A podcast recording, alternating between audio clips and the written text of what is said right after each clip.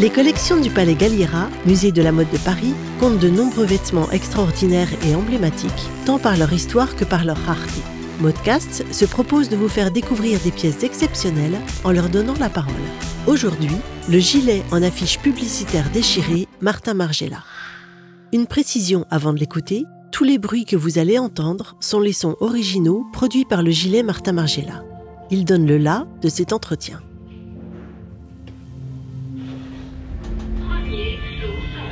Je suis dans les réserves du musée Galliera. Ici, on a envie de parler très bas. Tout est blanc, silencieux, on dirait une clinique, un labyrinthe. Il y a des travées, des galeries, des portants, des tiroirs. Il y a plus de 6300 mètres carrés sur 3 niveaux. Il fait toujours 18 degrés ici, et le taux d'humidité est de 50% pour la bonne conservation des pièces muséales. Me voici arrivé.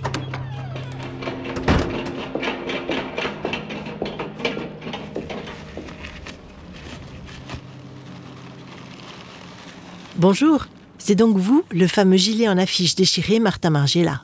Je suis ravie de faire votre connaissance. Vous n'êtes pas vieux, mais on vous traite avec les plus grands égards. Vous arrivez en chariot, comme sur un trône, et on vous manipule avec des gants de coton blanc. C'est une arrivée que mon créateur adorerait. Le côté clinique des réserves, le chariot, la blancheur des gants. Je suis dans mon élément ici. Et vous avez raison, je ne suis pas vieux. Je suis né en 1989. Mais je suis une pièce unique. Racontez-moi votre naissance. Nous sommes le 19 octobre 1989. Nous sommes à Paris, dans le 20e arrondissement. L'endroit exact est un terrain vague. Le passage Jossaume. Il y a du monde qui est venu jusque-là ? Je me permets de vous demander parce que d'habitude, les défilés ont lieu dans des endroits prestigieux et centraux de Paris. J'ai même lu dans le journal Libération, concernant ce défilé, de la cour carrée du Louvre à la cour des miracles. Martin Margiela n'a jamais rien fait comme tout le monde. Son premier défilé en 1988 avait eu lieu au Globo, une discothèque souterraine. Et l'invitation avait paru dans Paris Boom Boom, un journal de petites annonces gratuites. Alors oui, il y a beaucoup de monde, une grosse centaine de personnes. Les gens se demandent ce qui les attend. Les invités ont reçu un carton d'invitation ? Bien sûr. Cette fois, ce sont les enfants d'une école maternelle qui ont dessiné sur un carton. Forcément. Un carton d'emballage ondulé brun. La maison Martin Margiela avait proposé cette réalisation à une institutrice qui en fit un exercice pour ses élèves sur le thème « Comment voyez-vous un défilé ?» Alors les enfants ont décoré le carton de dessin et crayonné « Martin Margiela, défilé ». Été 90. Une page d'éphéméride accompagnait le carton. Jeudi 19 octobre, jour de la Saint-René. Il y avait un morceau de plan photocopié tamponné 19h30 et une flèche indique passage Jossaume, Paris. Les invités arrivent dans un terrain vague bordé de squats. Ils doivent faire une drôle de tête. Avant le défilé, c'est sûr. Remarquez après aussi. Vous avez lu les critiques de la presse après le défilé ? Oui, j'ai apporté les journaux de l'époque. Le Monde, l'Officiel, on y reviendra, mais je voudrais savoir quelle est l'ambiance dans laquelle on vous a découvert. Il y a les choqués, les amusés. Il faut dire que le terrain vague est cerné d'immeubles et protégé par une palissade couverte de graffitis. Des photographes sans invitation essaient de passer par-dessus. Le public va être assis ? Oui, il y a des chaises en bois très rudimentaires. Cela dit, dans certains défilés de Martin, les gens étaient debout.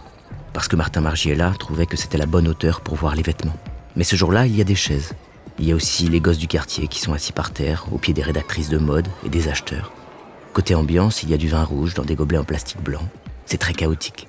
Le sol est irrégulier, il y a des gravats, des plaques de béton fendues. Le podium est en terre battue. Il y a une grande bâche blanche, comme une tente, qui couvre une partie de l'espace. Ambiance trash pour cette collection d'été. Et les mannequins, ils arrivent comment ? Il y a un grand rideau de coton blanc. Les filles sortent de là. Il y a 59 passages. Oui, moi je suis le numéro 30. Mais vous n'êtes pas un numéro.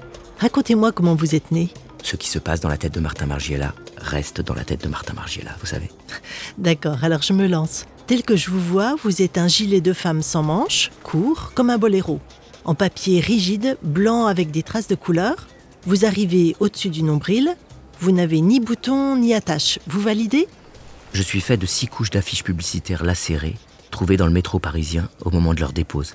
C'est Martin Margiela lui-même qui a convaincu le poseur d'affiches de lui laisser les affiches qu'il avait décollées.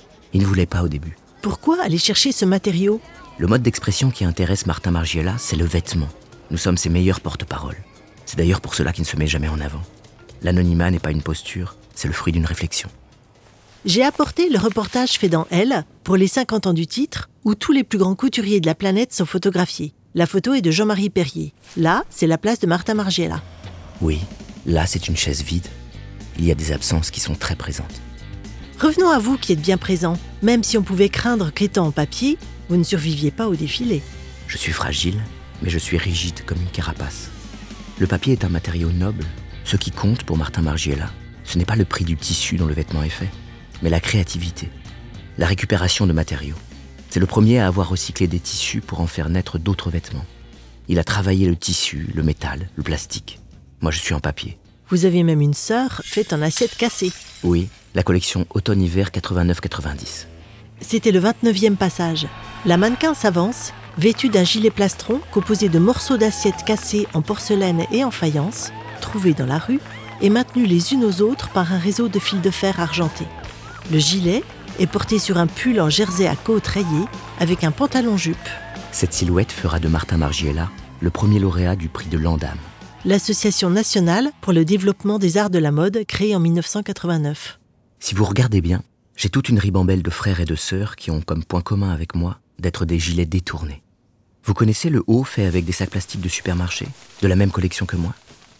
Les anses du pochon formaient les bretelles. Vous avez raison. Il y a eu aussi une veste en maille de métal, une tunique en carte à jouer collée ensemble, un manteau en fourrure de guirlande dorée, un haut en étiquette de marque récupérée et cousue ensemble, une tunique en petits morceaux de miroir, des robes de bal années 50 récupérées et surteintes et portées en gilet. Tout cela est postérieur à ma création. Margiela emmène la mode là où personne ne va, pas que dans des terrains vagues. Et il voit le beau dans les objets du quotidien. Il y a du surréalisme, du subversif, de l'avant-garde dans tout ce qu'il fait. On sort des années 80, de la période stretch, c'est vraiment le grand écart. Martin Margiela détestait les années 80. Quant au subversif, Marcel Duchamp était un professionnel en la matière, mais il est vrai que dans le vêtement, c'est une première. Il y a une économie de moyens qui est chère à Martin Margiela. Regardez-moi, des collages de papier, des fils blancs cousus qui maintiennent ma structure, mes emmanchures et le col. Les bords ne sont pas coupés ni droits, mais comme s'ils étaient effilochés. Les panneaux de coton blanc à l'intérieur, eux, sont cousus comme une doublure. Je peux vous demander de me tourner le dos ? Merci. Votre dos est fendu, en deux pans, et retenu uniquement par la couture qui forme le col. Oui, je suis rigide, presque comme une sculpture de papier, mais je n'enferme pas. La mannequin me portait sans rien dessous. Buste nu, papier, coton, de quoi était composé le reste de la silhouette ? Margiela questionne les structures du vêtement, aussi bien que celle du monde de la mode. Alors évidemment, le reste de la tenue n'est pas une jupe ni un pantalon. C'est un marcel blanc, géant, noué à la taille avec une ceinture en ruban de métal. Les bretelles du marcel retombent en jupe sur les hanches, comme une jupe à panier du XVIIIe siècle. Et les fameuses chaussures inspirées des chaussures japonaises et qui sont découpées au niveau du gros orteil. Oui, Martin Margiela avait remarqué ces chaussures lors de son premier voyage au Japon, en 1984. Elles étaient portées par des ouvriers. Plus tard, il apprendra que la séparation du gros orteil stimulerait un point de réflexologie lié au cœur. Il y a une réelle difficulté technique à fabriquer ces chaussures à la main. Seul un fabricant italien acceptera de les produire. Elles deviendront très célèbres. C'est drôle de penser que Martin Margiela voulait des chaussures qui ne ressemblent pas à des chaussures et qu'aujourd'hui tout le monde les connaît. Il y a souvent de l'humour et de l'ironie dans l'histoire de la mode, particulièrement chez Margiela. Et le maquillage, la coiffure, il y a un rapport avec l'histoire ? Mais oui. Margiela disait « Le passé est ce qui nous lie, le futur nous conduit ». Cela se voit dans toutes ses collections. Pour le défilé, les coiffures sont des chignons qui rappellent la fin du XVIIIe siècle, avec des mèches lâchées. Tous les mannequins du défilé portent le chiffre 90, scotché, dessiné, brodé, imprimé, peint en noir sur leur tenue ou sur leur corps. Côté maquillage, les paupières sont soulignées de blanc.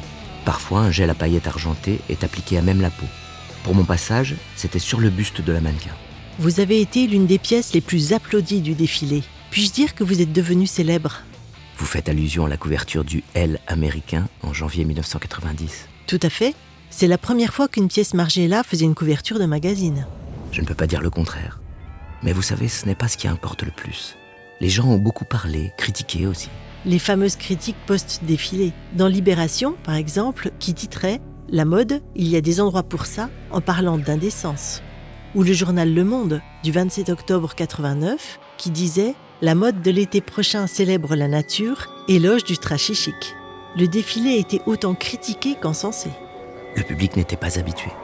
On a aussi reproché la présence des enfants sur le lieu du défilé. Mais c'était leur espace de jeu au quotidien. Et quand une mannequin en a pris un par la main et l'a mis sur ses épaules pour défiler avec lui, c'était très joyeux. Les autres gamins ont envahi le podium, À la fin, c'était comme une fête de village. On le voit sur les photos que Bill Cunningham a faites pour la revue Details, parue en mars 1990. 10 pages incroyables, on se croirait à une fête. Pour le final, les mannequins sont toutes venues en blouse blanche pour saluer. Et elles ont lancé une pluie de confettis blancs vers le public. Les enfants dansaient, riaient. La mode est une fête ? Celles qui aiment mes vêtements ont une certaine mentalité en commun, plutôt qu'un certain look ou un certain âge, disait Martin Margiela. C'est les ceux, pourrait-on préciser.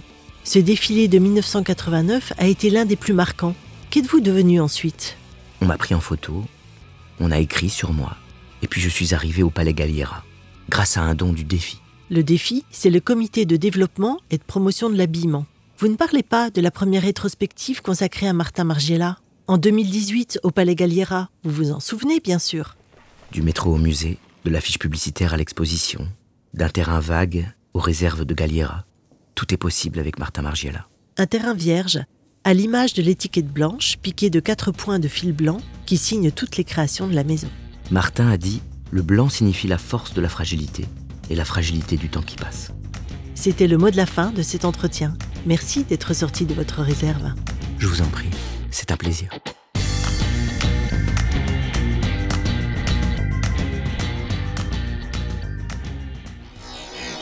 Modcast a été conçu et écrit comme un hors-série pour le Palais Galliera par Hélène Altman et produit par Engel, réalisé par Guillaume Sulpi. Nous vous donnons rendez-vous pour le prochain épisode. À bientôt.